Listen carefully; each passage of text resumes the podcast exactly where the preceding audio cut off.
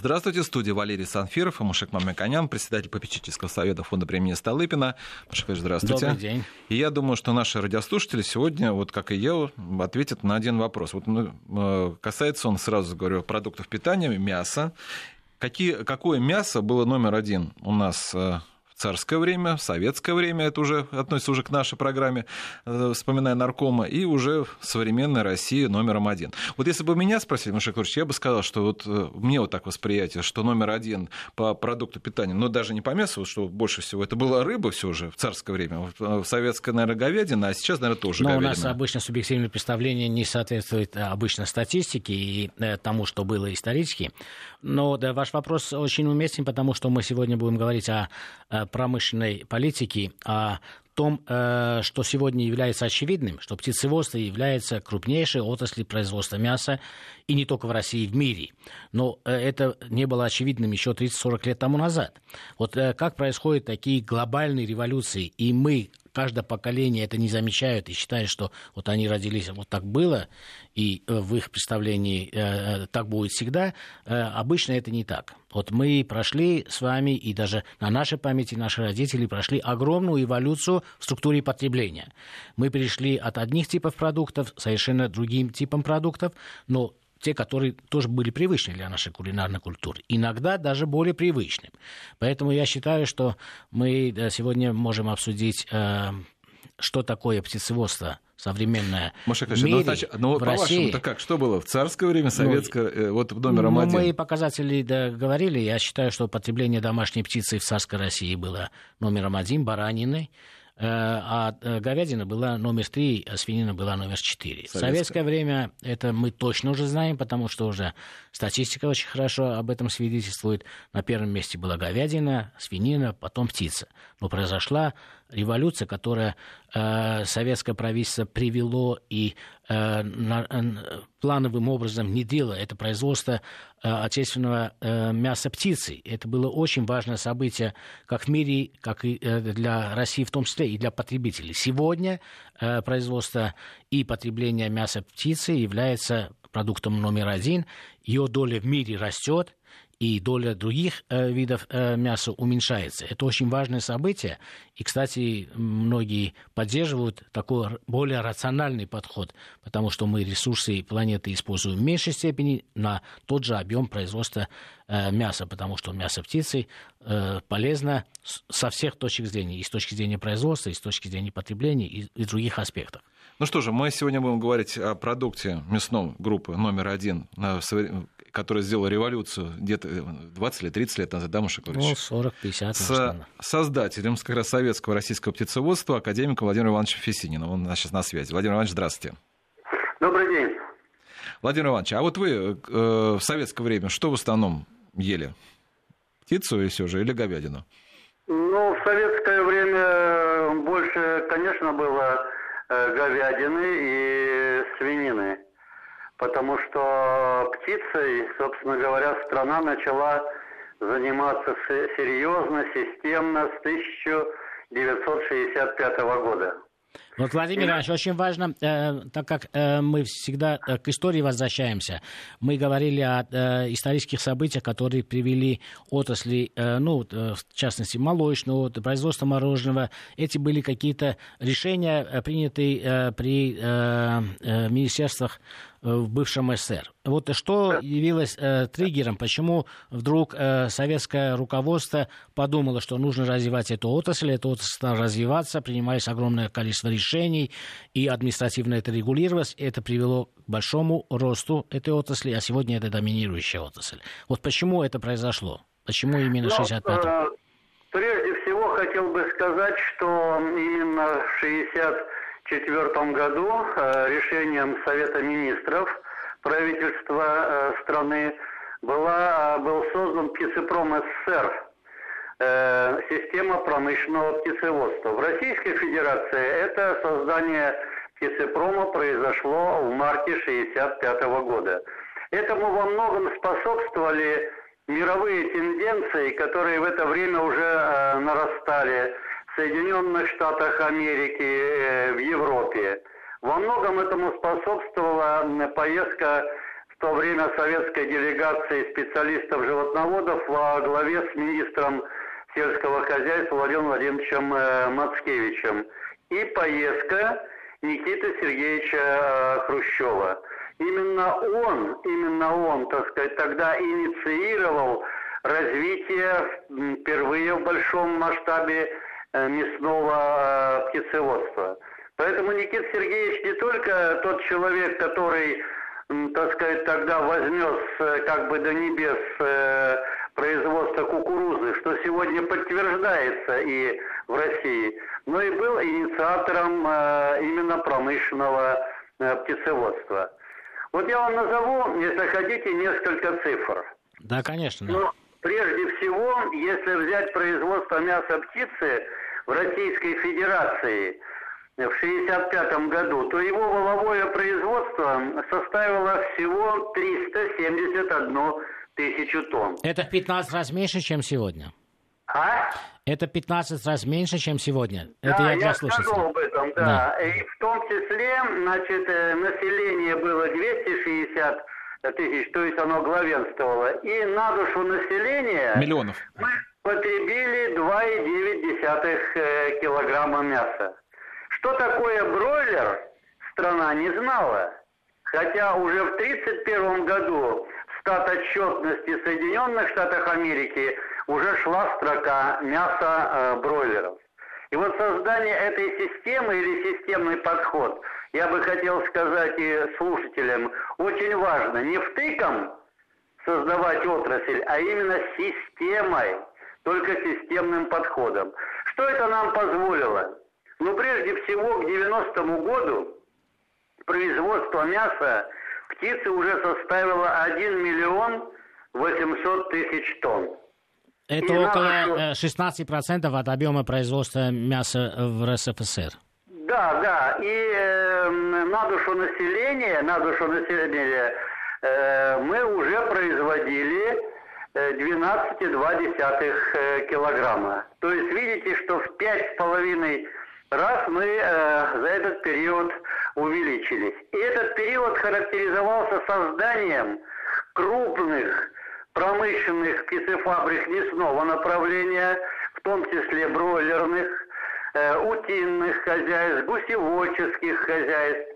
Но еще большая доля преобладала все-таки и э, местного э, личных подсобных хозяйств населения. Владимир Иванович, вот э, да. что да, да, э, привело к таким э, изменениям? Экономические предпосылки. Вот советское правительство считало, что экономически это выгодно. Потребительские предпочтения. Люди стали больше э, покупать птицу или хотели больше покупать птицу. Тогда был дефицит. Я помню, что цена в рознице была на птицу существенно выше, чем цена на свинину и на говядину. Вот да. что являлось основным э, мотивом принятия таких решений, потому что это плановые решения были? Экономика или предпочтение потребителей или мировые тенденции? Значит, я скажу, что это как раз вот э, с, собрался как бы в пучок. Это мировая тенденция, это раз. Второе, что меньшие трудозатраты и расходы, и то есть более экономично, если это вести на предприятиях. И третье, что несомненно, это прежде всего потребительское, потребительский спрос – вы вспомните те времена, если у вас кто-то лежал в больнице или в клинике, вы что туда несли прежде всего? Вы и, и сегодня туда... тоже, э, Владимир, да. сегодня тоже да. э, и диетологи, и наша передача часто говорят об этом, что бульон э, от, э, из Куриный птицы... бульон, да, и да. отваренную, отваренную курочку нежирную, то есть то, что было э, диетическим в этом отношении. Вот это, это важно. Но еще одно немаловажное значение, почему вот такой бум произошел, мы потом цифры с вами назовем, и в мире, и, положим, у нас. Первое – это биологическая способность птицы хорошо конверсировать, то есть превращать питательные вещества корма в продукцию. По этому показателю птица превосходит другие виды. Вот посмотрите, потребность в энергии корма для производства одной тонны говядины в 2,3 раза выше, чем производство одной тонны мяса бройлеров. И это э, сыграло свою роль. То есть на производство этой диетической продукции уходило меньше кормов. А ведь корма в структуре себестоимости мяса занимает 70%. Да, вот и затраты воды, естественно, меньше, э, затраты питьевой воды меньше. Совершенно верно. Углеродный верно. след меньше. Владимир Иванович, если вы позволите, да. просто я не могу не спросить, потому что как раз вот э, вы назвали цифры, как мы подошли к 90-му году, когда уже э, больше уже идет о российском, наверное, птицеводстве. Но да. э, наши потребители, наверное, помнят ну, э, и синюю птицу, которую, вы говорите, его назвать, правда, можно маложирной птицей, там жира действительно было мало, она была поэтому синей. Или почему у нас к 90-му году в основном было бройлеры как раз были из Франции и из Венгрии, а не наши отечественные?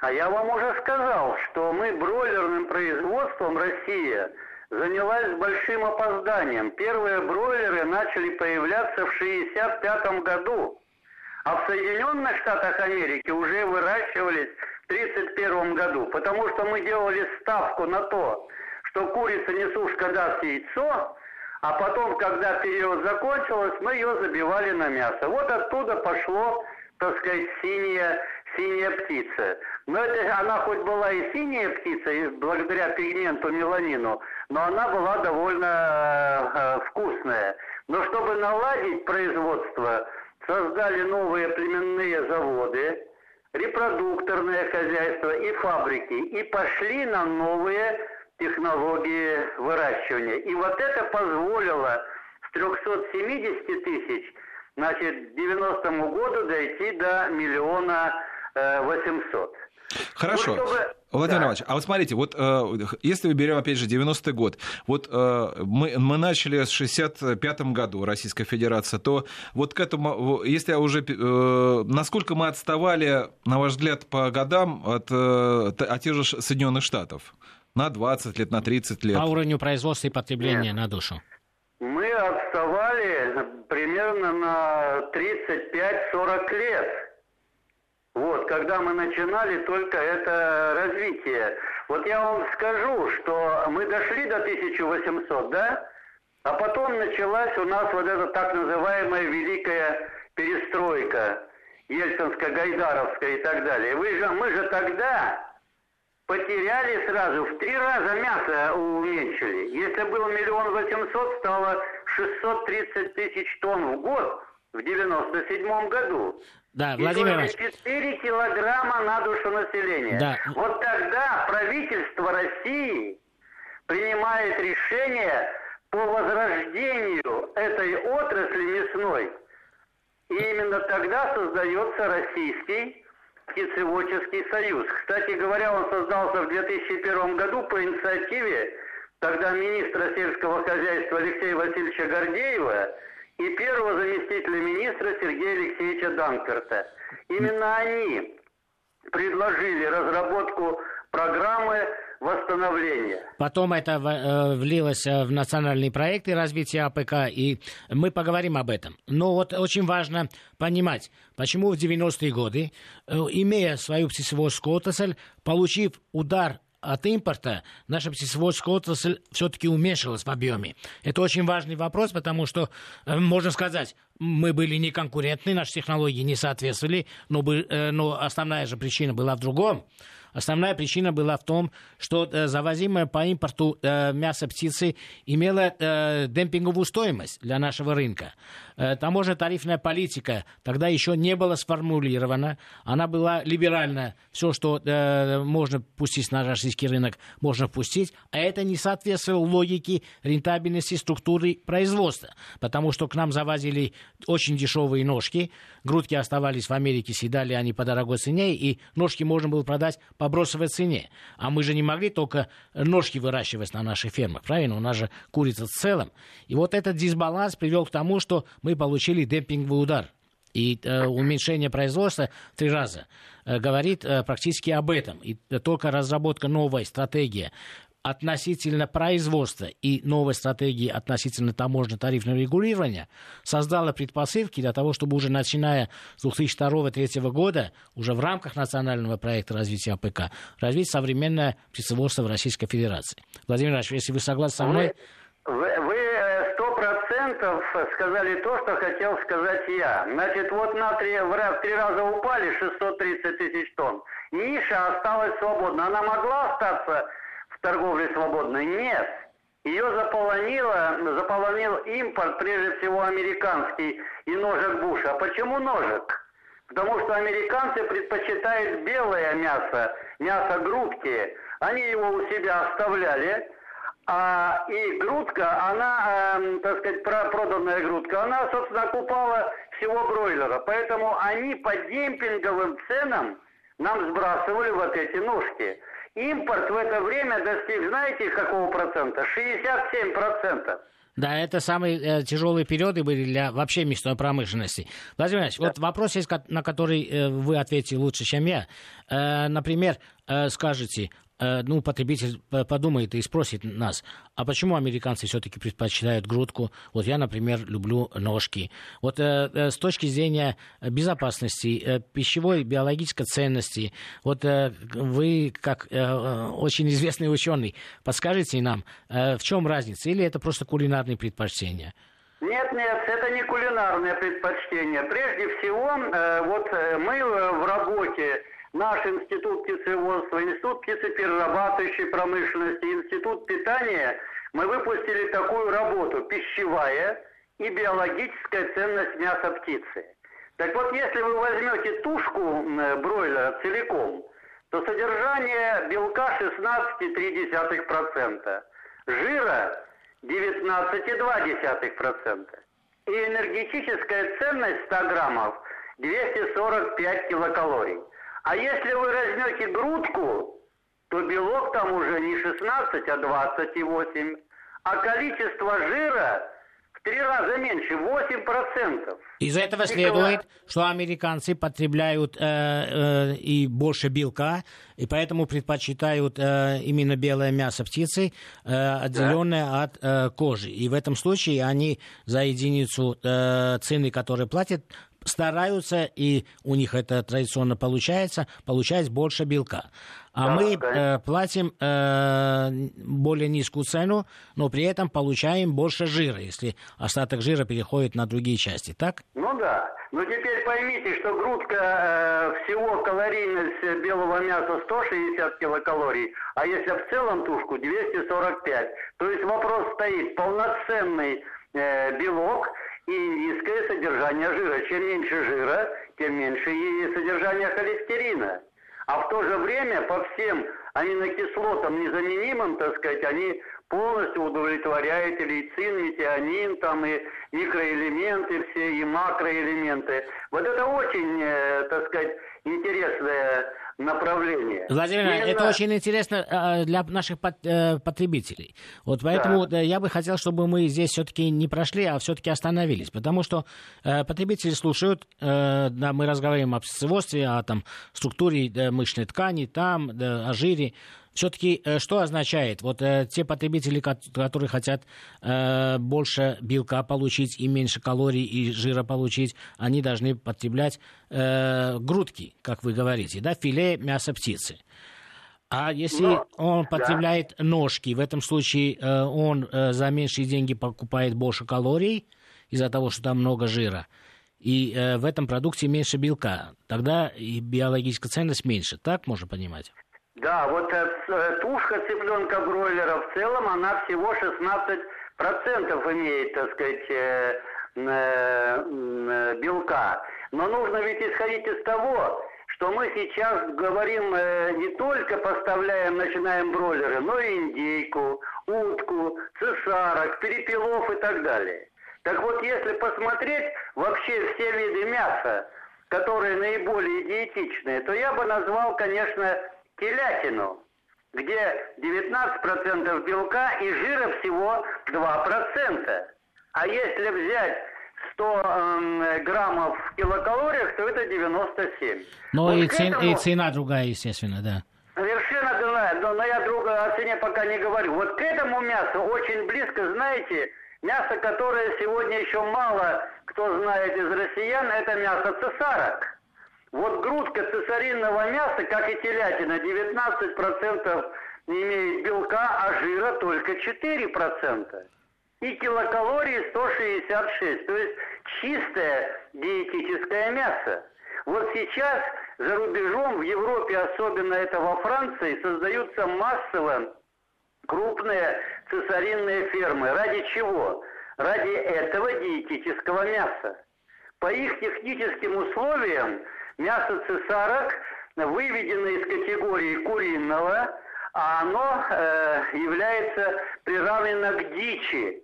Поэтому, да, цена его в два с половиной-три раза дороже, но это продукт, который пользуется огромным спросом в ресторанах и кафе. И Владимир Иванович, это... а я... Владимир Иванович, а вот если да. будет промышленное производство цесарок, а может цена снизиться? Конечно, может, конечно, может. Мы сейчас имеем генофонд цесарок э, в нашем Загорском экспериментальном хозяйстве, это в э, Сергиевом Посаде, да, Восемь пород. Это самая крупная коллекция э, цесарок в Европе. И первая цесаринная ферма создана в Калужской области. Сразу же, как только мы начинаем заниматься на промышленном способе, снижаем э, корма, то и цена, естественно, э, естественно снижается. Владимир Иванович, да, вот, у нас сейчас будут да. новости, поэтому я еще раз скажу, что мы говорим о мясе номер один, это мы, как мы уже выяснили, птица, с академиком, создателем советско-российского птицеводства Владимиром Ивановичем Фессининым, э, Мушек Мамиканян, естественно, в студии. И сейчас после новостей мы еще прерываемся, и мы продолжим разговор о продукте номер один. Здравствуйте. Напомню, что у нас еще раз Э, в студии Мушек Памиканян и на связи по телефону академик Владимир Иванович Фессинин. Мы говорим о птице, потому что на данный момент птица стала продуктом номер один. И как мы очень много узнали из истории... Во всем мире. Во всем мире. Да. Мы узнали очень много из истории в том числе. Но сейчас мы закончили нашу первую часть программы тем, что э, цесарка, тем, что это самое прогрессивное, уж если разбирать птицеводство так по кубикам. А там слишком много кубиков, там и э, великолепное мясо Индии индейки есть, утка, гуси. Но мой вопрос э, Владимиру Ивановичу такой. Э, Владимир Иванович, вот как вы э, считаете, вот мы видим тенденцию во всем мире, в развитых странах, богатых странах, менее богатых странах, идет увеличение доли э, мяса птицы в общем потреблении мяса. Э, как долго это может продолжаться? Нет ли каких-то препятствий, потому что все-таки есть кулинарные традиции, обычаи и так далее. Вот россияне потребляют более 45% в рационе, мясном рационе мяса птицы. Э, в других странах такая же тенденция. Вот сейчас глобальный Китай будет увеличивать и увеличивает э, долю потребления птицы, очень консервативная кухня, древняя кухня опиралась в большей степени на свинину, сейчас будет увеличиваться доля птицы. Вот э, какова будет такая тенденция в ближайшие 20-30 лет в мире и у нас? Не будет же без конца птица вытеснять другие виды мяса из, только из-за того, что она дешевле, ее экономичнее производить, она диетические свойства имеет. Вот как вы видите эту ситуацию в будущем? Сейчас я вам скажу. Но э, прежде всего э, э, небольшой тезис хотел сказать. Вот мы начали восстанавливать против, после 2000-х годов, да? Так вот, в 2000 году мы производили мясо уже 755 тысяч тонн и занимали 20 рейтинговое место в мире. А по итогам прошлого года мы уже произвели 5 миллионов тонн и занимаем четвертое место в мировом рейтинге. Впереди США, Китай и Бразилия. И производим на душу населения 34 килограмма мяса птицы. Много это или мало? Если в среднем, то мир потребляет, в прошлом году потребил на душу населения 16 килограммов мяса птицы, затем идет 15,9 свинина, 8,8 говядина и 1,3 э, килограмма э, баранины. Вот в связи с этим очень интересный э, вопрос и такой. А как вот в других странах потребление производства мяса птицы на душу населения? Нам еще здесь далеко до идеала. Израиль за прошлый год 75,6 килограмма на душу населения. Бразилия 67,8. США 67,5, Нидерланды 65, Польша 61 и так далее. То есть эти То страны есть... Э, потребляют на душу населения или производят два раза больше птиц, чем у нас? Да, да, еще до, до, до сих пор. Так а я вам сейчас вот скажу мировую тенденцию. Мы уже э, вот последние пять лет везде был прогноз, что в 2020 году на первом месте в мире по воловому производству будет птица, потом свинина и говядина. Я вам должен сообщить, что уже по данным ФАО в 2017 году на первое место в мире вышла птица, 122 миллиона э, тонн. Затем идет 119,8 свинина, 66 говядина и 9 баранина. Ну, в большом отрыве птица и свинина следует, да. Да-да. Ну и вот в связи с этим, в связи с этим, я бы хотел э, сказать, что сегодня уже 48% в структуре производства отечественного мяса занимает э, мясо птицы. Теперь ваш вопрос очень правильный, так сказать. А что же будет в перспективе? Вот э, работа э, нескольких э, стран и профессуры по вопросу динамики мирового производства мяса, птиц, э, мяса всех видов показывает, что если в 2010 году всего мяса всех видов производилось 296 миллионов, то в 50 году, в 2050 году да. будет производиться 505 миллионов. Или прирост составит 70%. Но посмотрите, как интересно распределилось мясо, прирост мяса за эти 40 лет, э, вот ближайшие э, по видам. Значит, говядина прирастет на 31%, свинина на 59%, баранина 28%, а птица 122,5%. То есть темпы роста увеличиваются. Это означает, что в будущей структуре мирового производства и потребления птица будет еще в большей э, пропорции, чем на сегодняшний день. Так? Совершенно, совершенно верно. И ставится задача, чтобы не 16 килограммов, как сейчас, а к 50 году выйти на 25 килограммов мяса птицы на человека в мире. Владимир вот как, как это будет выглядеть вот для России? Вот россияне потребляют около 75 килограмм на душу населения мяса. Это очень да. хороший, высокий уровень потребления, сравнимый с Восточной Европой. Вот как это будет происходить? Э, они будут, э, россияне будут покупать больше птицы, меньше говядины и свинины? Или как, как производство и потребление, как будет э, между собой э, ладить? Нет, Или... но в связи с э, поднятием, так сказать, э, уровня доходов, мы, конечно, планку в 75 килограммов превысим общего потребления мяса. Хорошо. В том числе и птицы. Но мы ставим важ, важнейшую сейчас задачу, это прежде всего увеличить наш экспортный потенциал. Ведь вы посмотрите, мы э, в 2018 году экспортировали уже 184 тысячи тонн мяса птицы. Хотя были скептики, которые еще 5-7 лет тому назад говорили, что это невозможно. Говорили невозможно. Мы думаем, что в этом году мы приблизимся где-то к 250 тысяч тонн. Страны, куда мы поставляем сегодня, Вьетнам, Объединенные Арабские Эмираты, Китай, Саудовская Аравия, Бахрейн, Сербия, Украина, Казахстан, Киргизия и так далее. Владимир ну, и да. да. Если вы позволите, мне просто вот э, просто мне как потребителю в данном случае, вы, ну, Шаклович, все же как, даже как э, производственную часть больше отставят. Мне вот интересно, вот несколько вопросов возникло после количества цифр, которые вы назвали. Во-первых, э, если вы назвали, что, например, вот Израиль, Нидерланды, Бразилия в, в разы, просто в, почти в два раза больше потребляет птицы, нежели чем мы, да. это вот как мы должны, мы должны эту дистанцию сокращать? Или когда вот и за счет чего мы это это сделаем. Это первое. Во-вторых, э, если действительно прогресс там с 22 места, что мы были по производству птицы на четвертое, это очень большой. Но насколько сильно мы отстаем от тех же большой тройки, так скажем. И третье, наверное, э, если вот опять же, вот э, вы говорите о росте экспорта, но вот людей, конечно, естественно, интересует больше в стране, чтобы было разнообразие. Будет о чем мы идем, о какой вот именно о, о чем экспорте чего? Какой, какого вида птица? Сейчас я вам скажу. Прежде всего, в структуре всей птицы, которую мы производим, 90% э, это мясо бройлеров. Затем идет индейка, уже 4,5%. Еще 5 лет назад это где-то было всего 2, 2%.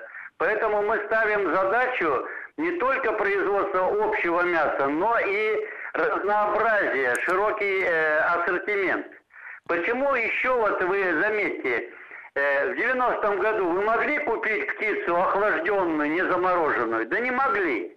И она была полупотрошенная. Сегодня же мы тушками продаем, только тушками, 30%. Это в основном охлажденные, замороженные. Да, это большое изменение, да. Да, а 50% Фабрики продают уже натуральные полуфабрикаты в панировке. Это грудка, филе, окорочок, крылья, бедро, белокостное мясо, окорочка, шашлыки, готовые наборы. И, заметьте, в этой структуре у нас уже 20% это готовые к употреблению продукты из мяса птицы, такие как котлеты, зразы, шницеля, наггетсы, вот. Ну, Владимир Иванович, то есть да. вы хотите сказать, что э, доля э, потребления птицы будет расти, э, она невозможно, что будет снижаться, потому что это мясо имеет ряд преимуществ. Э, внутри э, этой э, доли будет увеличиваться процент готовых продуктов или полуфабрикатов или полной степени готовности для потребителей, mm-hmm. что создает предпосылки и удобства. Но мы, да, естественно, предполагаем, что будет увеличиваться общий рынок, и каждый потребитель будет не 75 килограмм мяса съедать, а около 80-85, возможно, да. Да. Но в этом э, случае мы должны куда-то деть э, тот э, объем свинины, который мы производим. Может быть, экспорт свинины будет большими объемами. Потому что, вот скажите, пожалуйста, вот израильское потребление 70 килограмм мяса птицы, а сколько да. они мяса всего потребляют? И э, сколько там говядины и баранины потребляется, если 70 килограмм они мяса птицы только едят. Они же не могут 140-200 200 килограмм мяса э, в год потреблять. Совершенно, совершенно верно. Но вот если возьмите Соединенные Штаты Америки, значит 105-110 килограммов они потребляют всего мяса всех видов, а птицы 67 килограммов. То есть почти 60% у них в структуре мясо птицы занимает.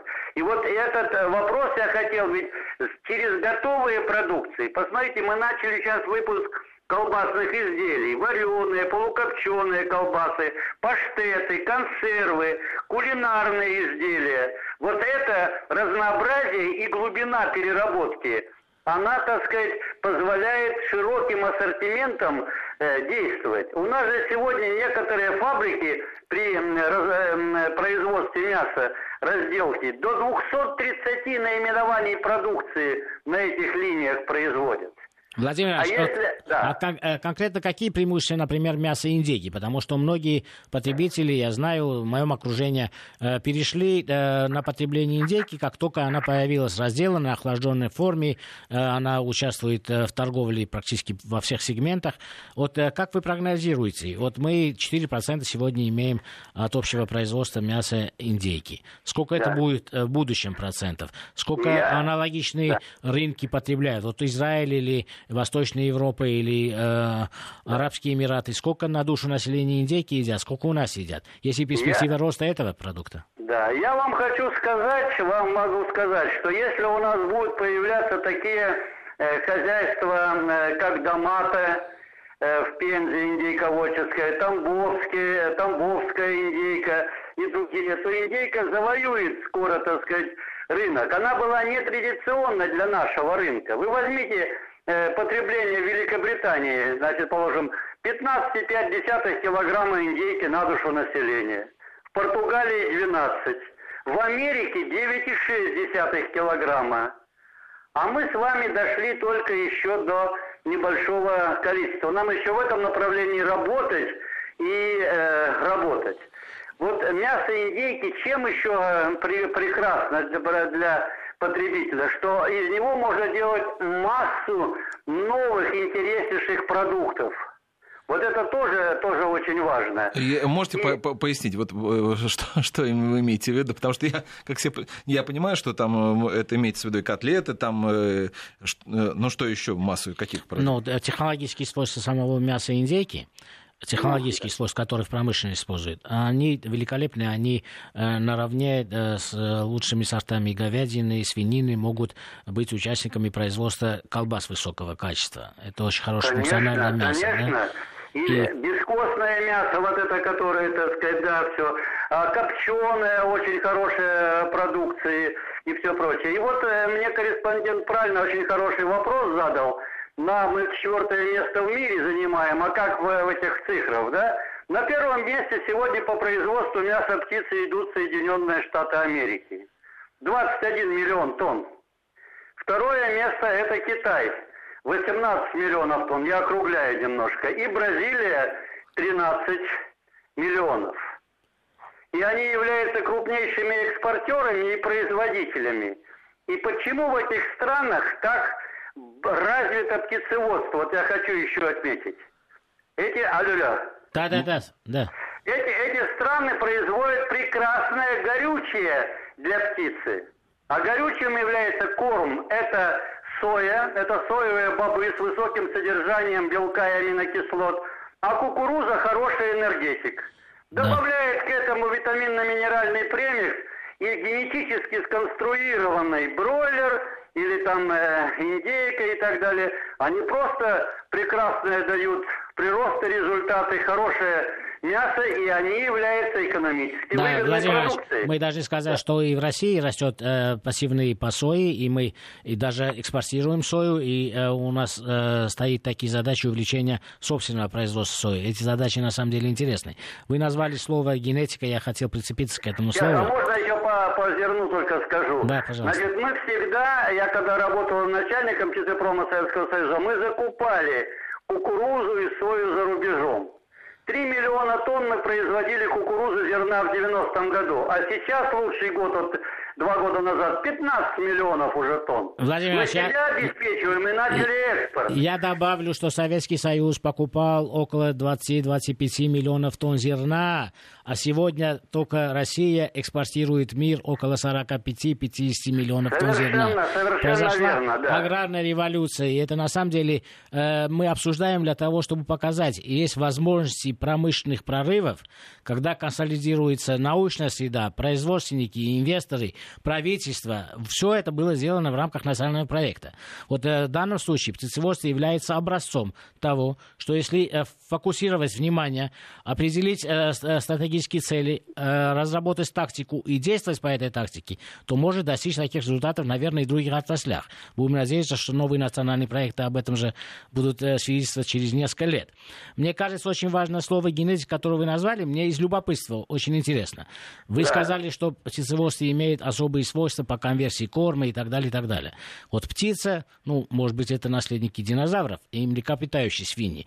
Кто победит в финале? Вот э, э, геномное совершенствование животных, вы великий ученый именно в генетике. Скажите нам, где потенциал генетический больше заложен? Млекопитающим, э, который является свинина, вот сейчас соревнование идет. На самом деле в финал вышли свинина и птица. Кто победит в эффективности в будущем? Вот как вы считаете, с научной футуристической точки зрения? Я считаю, что и природой заложено, значит, победит э, птица именно способностью конверсирования. И вот в этом плане мы сейчас ведем очень интересное исследование по внутригеномике, по э, генетике питания птицы. Мы изучаем кишечник, потому что там расположен огромный генетический э, пул в этом отношении. И находим очень много нового интересного, что мы будем внедрять. Ведь дело в том, что в Российский птицеводческий союз входит крупнейший федеральный научный центр по птицеводству,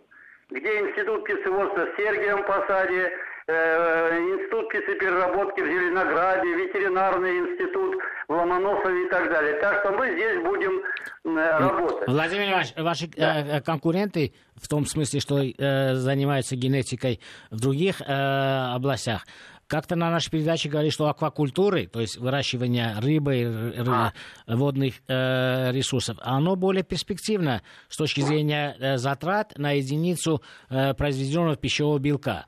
И они считали, что вот те новые э, генетические технологии, геномные технологии совершенствования э, рыбы дают возможность конкурировать э, с ценой э, и масштабами то, что произошло в птицеводстве. Как вы считаете? Да, я э, говорил только о млекопитающих млекопитающих, это говядина, это свинина и а, птицы. Здесь очевидно, Что касается да. аквакультуры, рыбы, да. то она по конверсии будет стоять на первом месте. Так. Конверсия у рыбы лучше, чем у птицы. И там предстоит огромная работа по промышленному производству не только морской рыбы, так сказать, но и пресноводных, да, вот, да, так сказать, да, да. аквакультуры. Это, это правильно совершенно. То есть, как генетик, вы видите, там тоже большой потенциал. Да. Э, можно так сказать. Я э, как э, простой человек могу судить так. Жизнь проявилась в воде, это означает, что она более совершенная, она более древняя. Чем древнее генетика, да. тем она да. совершеннее. Потом да. образовались динозавры значительно позже, чем жизнь образовалась в воде. Они тоже, значит, старую генетику имеет и огромный потенциал, эффективный потенциал. А потом уже млекопитающие. Можно сказать, что такой цивилизационный цикл э, подсказывает нам, что нужно искать э, минимальные затраты на максимальные возможности производства э, белков для потребления человека в будущем, так как э, Земля уже э, достаточно да. насыщена и производством перенаселена, да. то нужно искать вот на этом стыке э, водных ресурсов в том числе. Можно вот, так сказать? Возвращаясь, возвращаясь к генетике, я хотел бы сказать, что вы помните, что 21 июля 2016 года президент подписал э, указ номер 350 о мерах по реализации государственной научно-технической политики в интересах развития сельского хозяйства, где поставлена задача о создании новых генетических центров в области растениеводства и животноводства. Одна из таких программ, по созда... генетических программ создания бройлерного кросса сейчас ведется и нашим центром, и селекционно-генетическим центром «Смена» в Сергиевом э, Посаде. Уже получены интересные аутосексные формы этих э, бройлеров. И в этом году, начиная с июня, будет идти, идти уже э, производственная апробация этого кросса в пяти областях Российской Федерации. Да, это То очень важно, я... потому что зависимость от генетики мы неоднократно затрагивали и в наших да. передачах. И многие да. э, опасаются, то, что да, у нашей глобальной э, программы нет своего генетического начала, и поэтому, мне кажется, это очень интересный результат, и мы все будем ожидать такие результаты. Да-да, она была у нас, и наши кроссы до 2005 года, а потом племенные заводы, как унитарные, были почти закрыты, а сейчас эта работа полным ходом идет. Ее э, курирует Министерство науки и высшего образования и Министерство сельского э, хозяйства. И мы надеемся, что в ближайшие годы отечественные кроссы будут. Это не значит, что мы уйдем от импортных кроссов, положим. Весь Китай работает на импортных кроссах, там, положим, или Бразилия. Но нужно иметь свои отечественные кроссы с высоким показателем. И это позволяет сделать геномная селекция. Владимир Ее нельзя рассматривать как панацею, потому что нас сразу многие начали редактировать геном и так далее. Это не панацея. Это один из методов массовой селекции. Новые но возможности. Его да. очень использовать. Владимир Иванович, у нас остается минута, но тем не менее, знаете, мне бы хотелось все же узнать этот вопрос, потому что спрашивают слушатели наши. А, вот э, если вы в ближайшей перспективе, вот что из птицы будет самым приоритетом? Все же это э, курица, как мы привыкли, индейка, гусь, э, цесарка, о чем вы сказали. И будет ли потребление расти только за счет увеличения благосостояния россиян или еще только за счет того, что и цена будет снижаться? Да, значит, сразу вам отвечаю, что за счет ассортимента, расширения ассортимента, мы эту планку поднимем. Но как и во всем мире, основой у нас останется бройлер и э, индейка. Но сейчас наращивается, чтобы вам не было, так сказать, э, э, чтобы было интересно, скажу, сейчас наращивается производство мяса перепелов. Как яйца, так и перепелов. В этом отношении очень успешно у нас действует углическая птицефабрика перепелинная. И яйцо производит, и мясо перепелов. И это тоже тоже будет, потому что это диетическая продукция и расширение ассортимента.